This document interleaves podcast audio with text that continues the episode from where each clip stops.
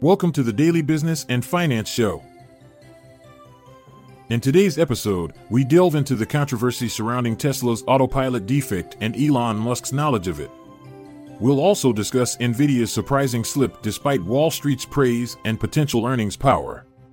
Hear about Sam Altman's return to OpenAI as CEO with a fresh board of directors and how Intel could face significant losses following a German court ruling. We'll touch on Tim Cook's detailed succession plans for Apple, Microsoft's Cinderella ending with Altman back at OpenAI, according to Wedbush, and SpaceX's ambitious plan to sell shares at a whopping $150 billion valuation next month. Get insights on Jefferies U.S. quant portfolio featuring ROIC stars and high yield, plus why Deere stock is declining due to guidance for smaller profit. Stay tuned after this short ad break for these stories and more. This episode is brought to you by Shopify. Forget the frustration of picking commerce platforms when you switch your business to Shopify, the global commerce platform that supercharges your selling wherever you sell. With Shopify, you'll harness the same intuitive features, trusted apps, and powerful analytics used by the world's leading brands. Sign up today for your $1 per month trial period at shopify.com slash tech, all lowercase. That's shopify.com slash tech. A court official in Florida has decreed that Tesla, under the leadership of CEO Elon Musk, consciously permitted faulty autopilot systems in their vehicles. This decision comes after a deadly accident in 2019 involving Stephen Banner's Model 3 operating on autopilot. The verdict enables Banner's spouse to pursue punitive damages due to severe negligence and deliberate misconduct. Tesla is currently facing numerous lawsuits and regulatory examinations over its autopilot system, which is connected to more than 700 collisions, including at least 19 fatalities. Nvidia's shares experienced a 3.5% drop on Wednesday, despite the company's impressive Q3 earnings. The analysts continue to hold an optimistic view about Nvidia's potential in transforming global compute infrastructure towards AI centric computing. Even though export control restrictions on China pose a risk, it is anticipated that demand will surpass supply into the following year. Nvidia projects its Q4 revenue to be approximately $20 billion, which surpasses analysts' predictions. Sam Altman is stepping back into the position of Chief Executive Officer at OpenAI after a short period at Microsoft. The updated board at OpenAI now features Bret Taylor, who was previously co CEO of Salesforce, Larry Summers, former Treasury Secretary, and Adam D'Angelo from Quora. Satya Nadella, the CEO of Microsoft, is in favor of these changes and expects an enhanced collaboration with OpenAI.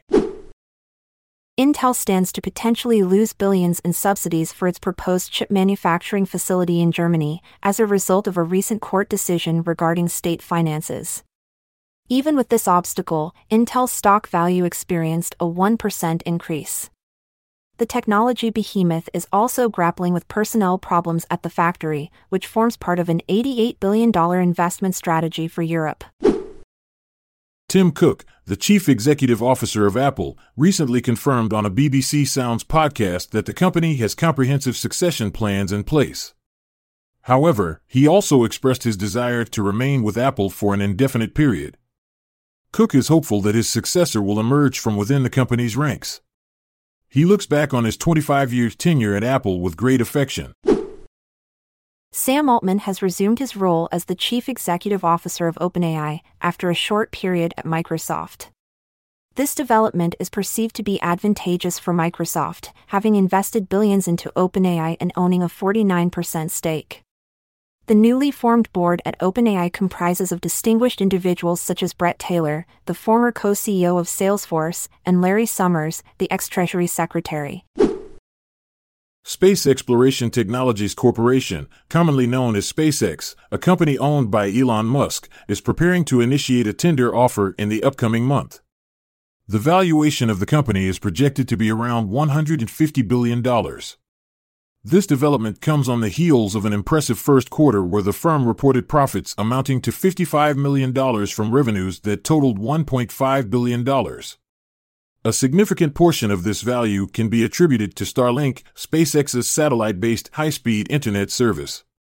Musk has suggested that an initial public offering could be on the horizon once Starlink approaches profitability. In recent news, ARK Venture Fund has made an investment in SpaceX. The team of quantitative analysts at Jefferies is modifying its portfolio of U.S. equities, following a 2.9% underperformance compared to the wider market since the previous year. The strategy involves retaining stocks that have demonstrated high return on invested capital, or ROIC, while incorporating a safeguard through high quality total yield stocks that possess low leverage. This will replace the current growth at a reasonable price, also known as GARP, stocks.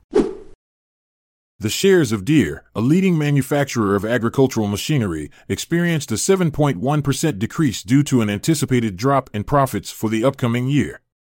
The company's net income is projected to decline from $10.17 billion in 2023 to a range between $7.75 and $8.25 billion in 2024 as sales volumes are expected to return to mid cycle levels. This forecasted decrease includes anticipated sales reductions across various segments, including small agriculture, production, and precision agriculture, as well as construction and forestry. Thank you for tuning into the Daily Business and Finance Show. Stay informed, stay inspired, until we meet again on our next episode. Farewell. I'm Montgomery Jones. And I'm Amalia Dupre. Until tomorrow dawns, take care and goodbye for now. This content is sourced from the Seeking Alpha website, so support our podcast by becoming a Seeking Alpha Premium subscriber. See the show notes page for links to sign up. This episode is produced by Klassic Studios. Check out our other podcasts in our network at klassicstudios.com.